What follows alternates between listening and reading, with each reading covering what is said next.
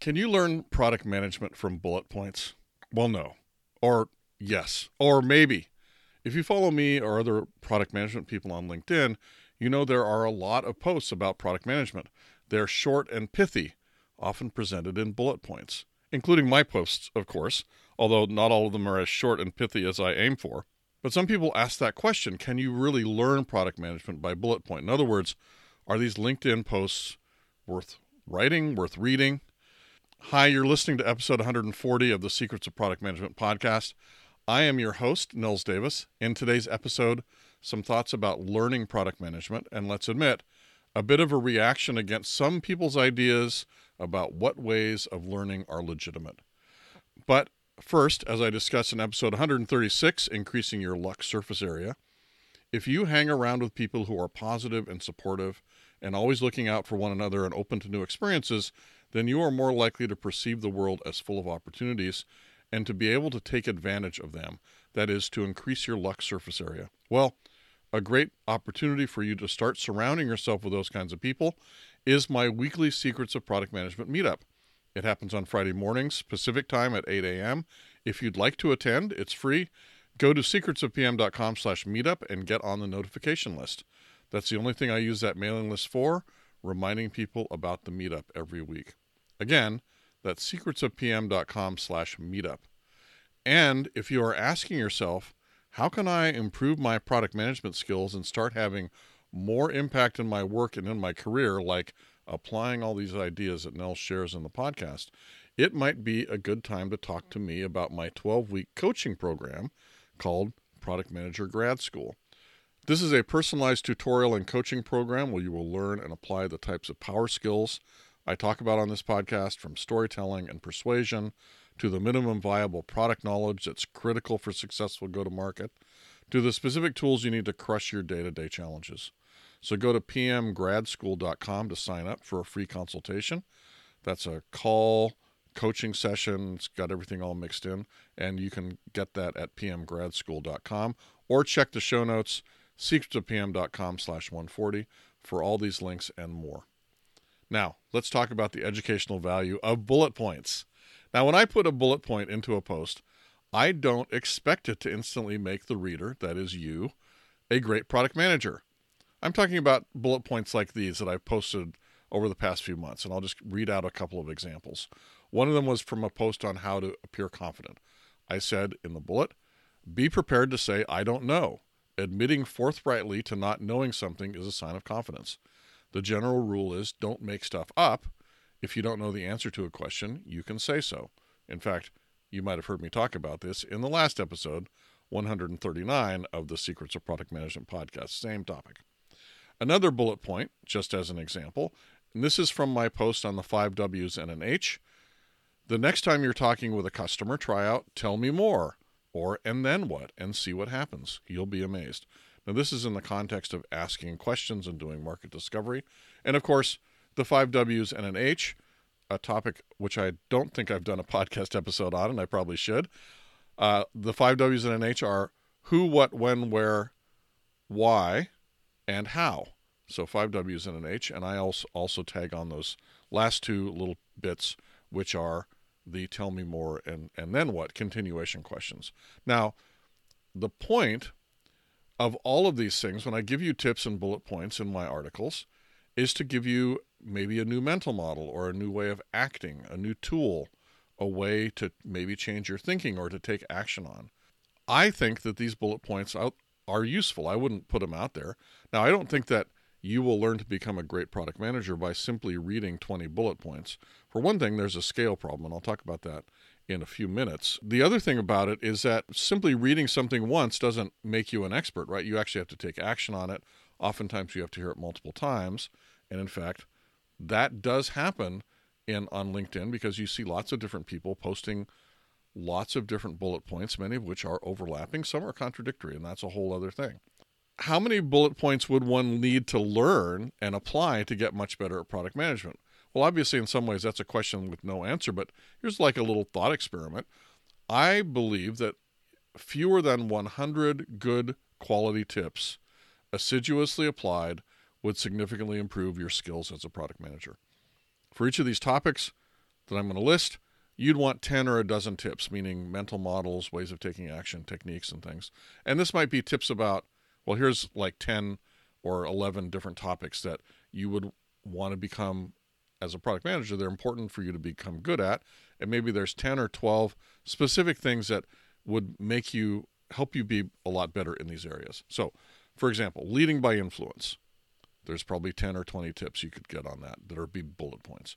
Market and customer discovery, working with developers, how to communicate more clearly, how to take your product to market, working with other organizations, sales and marketing, prioritization and how to make better decisions, and creativity and how to get out of a creative slump and be more innovative. So, improving incrementally in all of those areas will definitely result in a level up for you as a product manager and for your product and for your team, everybody that you're involved with. And now the question is can you do that by reading a bunch of tips? Well, the hard part is obviously not reading those tips, but it's applying the tips, acting on them. And this depends both on the quality of the tips, if they're actionable or just aspirational, and your ability to make them your own and apply them in your situation. Because, you know, there could be a tip like always be thinking about the problem. That's a fundamental thing that we have to do as product managers, but literally what does it mean? It it really is about putting a mental model in your head that says, "Oh, whenever I'm thinking about something related to my product, whether it's a prioritization decision or a way of communicating to the market or whatever it might be, let's make sure to keep that problem that our product solves as one of the key things we keep in mind. I think that the idea of the tips, some people's problem with the tips is that they're very simple. They tend to be simplistic, like always keep the problem in mind. That's a simplistic statement of kind of a deep a deep way of thinking, right? As I tried to st- expand on a little bit just now, thinking about the problem has a lot of implications. It's and it's it's not just thinking about the problem, it means actual things you have to do to make that little aphorism, that little one liner, be something that makes a difference in how you behave. The flip side of that is if you don't think about the problem in most situations, you are not going to be as good a product manager. So there's a very real sense in which that is a fundamental true thing that you have to get into your brain. And that's why it, it makes a good bullet point because if you see it multiple times, you're going to hopefully start to incorporate that into your thinking. I also like to think about the other ways of learning product management that are not bullet points. Like, so what are some of those ways? Here's a list. So, learning on the job, of course, is how most of us get most of our training, if you can even call it training. In fact, having a great mentor or working in a company that has a great product management process is perhaps the best way to learn product management, although it also is a very time consuming way it certainly is the best that most of us can hope for at any rate in terms of some of the more complicated and deeper parts of product management. Obviously, there's books about product management. I have a book about product management, and there's lots of other books about product management in addition to mine, and of course, related topics like business management, strategy, communication, creativity, innovation, decision making, all those sorts of things. Those are all really valuable to learn. Of course, we know one thing about a lot of these books, not every one of them, is that maybe those should have been articles instead of books. Um, you can listen to podcasts like this one. I have lots of podcasts that have lots of guidance for how to think about product management and how to do stuff, of course. And there's many other podcasts about product management as well. Some of us are lucky enough to have gotten a course or two at some point, and there are courses about product management. There didn't used to be when I was coming up as a product manager. There really weren't any courses, but there are a lot of op- options for courses now. And of course, there's always coaching and various levels of training. Those are excellent ways to ramp up your impact quickly, focusing specifically on the issues and challenges that you have right now. I'm a coach, and my clients feel that they get a great ROI from working with me, but it is expensive and it's perhaps not for everyone. So, the question of the day is though, are these other methods intrinsically better for learning than bullet points in a LinkedIn post? And that's sort of the the point of this episode. Are these other methods intrinsically more worthy of consideration than the snippets that are spewed out by content creators like me? Well, my conclusion is I don't think so. Obviously, I don't think I'd be putting them out there if I thought they were useless. I believe bullet points have their place.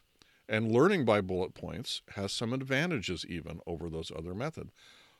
The thing about bullet points is that it's just one way of learning product management, which is mostly, as we already know, learn by doing. But if you have some good mental models as you do it, it can go faster, it can go better. And like I said, focus on the problem. It's a simple epithet.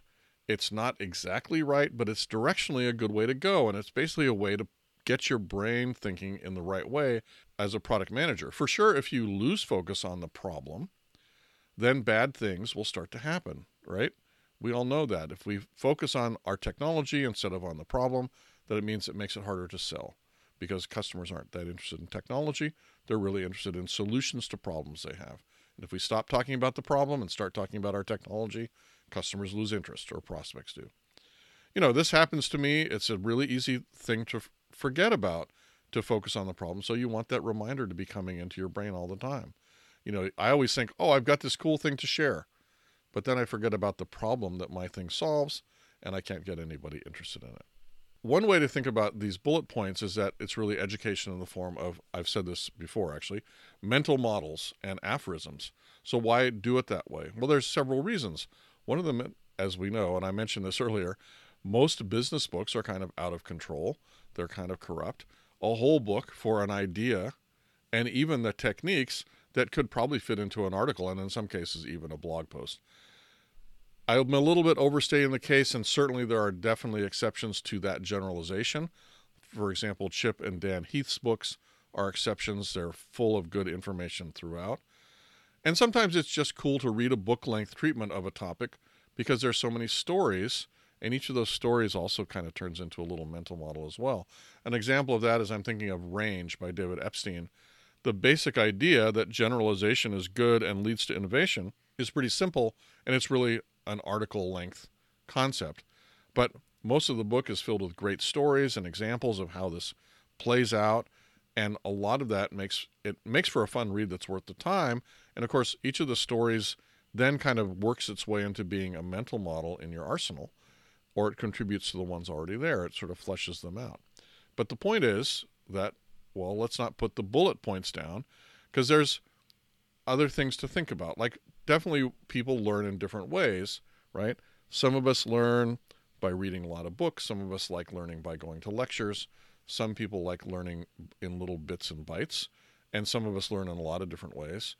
One thing that we know that's actually really good for learning is what's called spaced repetition, seeing the same thing over and over again, basically. And bullet points in LinkedIn posts are kind of great for that because there is a lot of repetition. You know, I might put an article out where I've got the bullet point focus on the problem, but you know, ten other people are going to be writing that same point at in the next couple weeks, and so you if you're looking at product management posts on LinkedIn, you're going to see that type of thing often. Now, over time, all those little spurts of product management training turn into, wow, I know a lot about product management, especially if you're applying the ideas. Are there complicated and even complex topics that are hard or impossible to put into bullet points? Maybe, maybe not. The topic that comes to mind for me is statistics and metrics and, and analytics in general. For example, there are so many caveats related to statistics. For example, and it would take me probably a whole episode to explain this in detail, not just a few bullets, understanding why the so called normal distribution, the one where all our intuition is about averages and mean and mode, is often not a good way to think about the data we get as product managers. The flip side is that if you have a complex topic, it doesn't matter how many words you put down, you won't capture it completely with all of its relationships and implications and caveats and conditions. But given that, mightn't putting at least the key ideas into a few bullet points be a good way to proceed a little at a time? Like, for example, don't expect all the data that you collect as a product manager in terms of analytics on your product or whatever it might be. Don't expect that to fit into a normal distribution.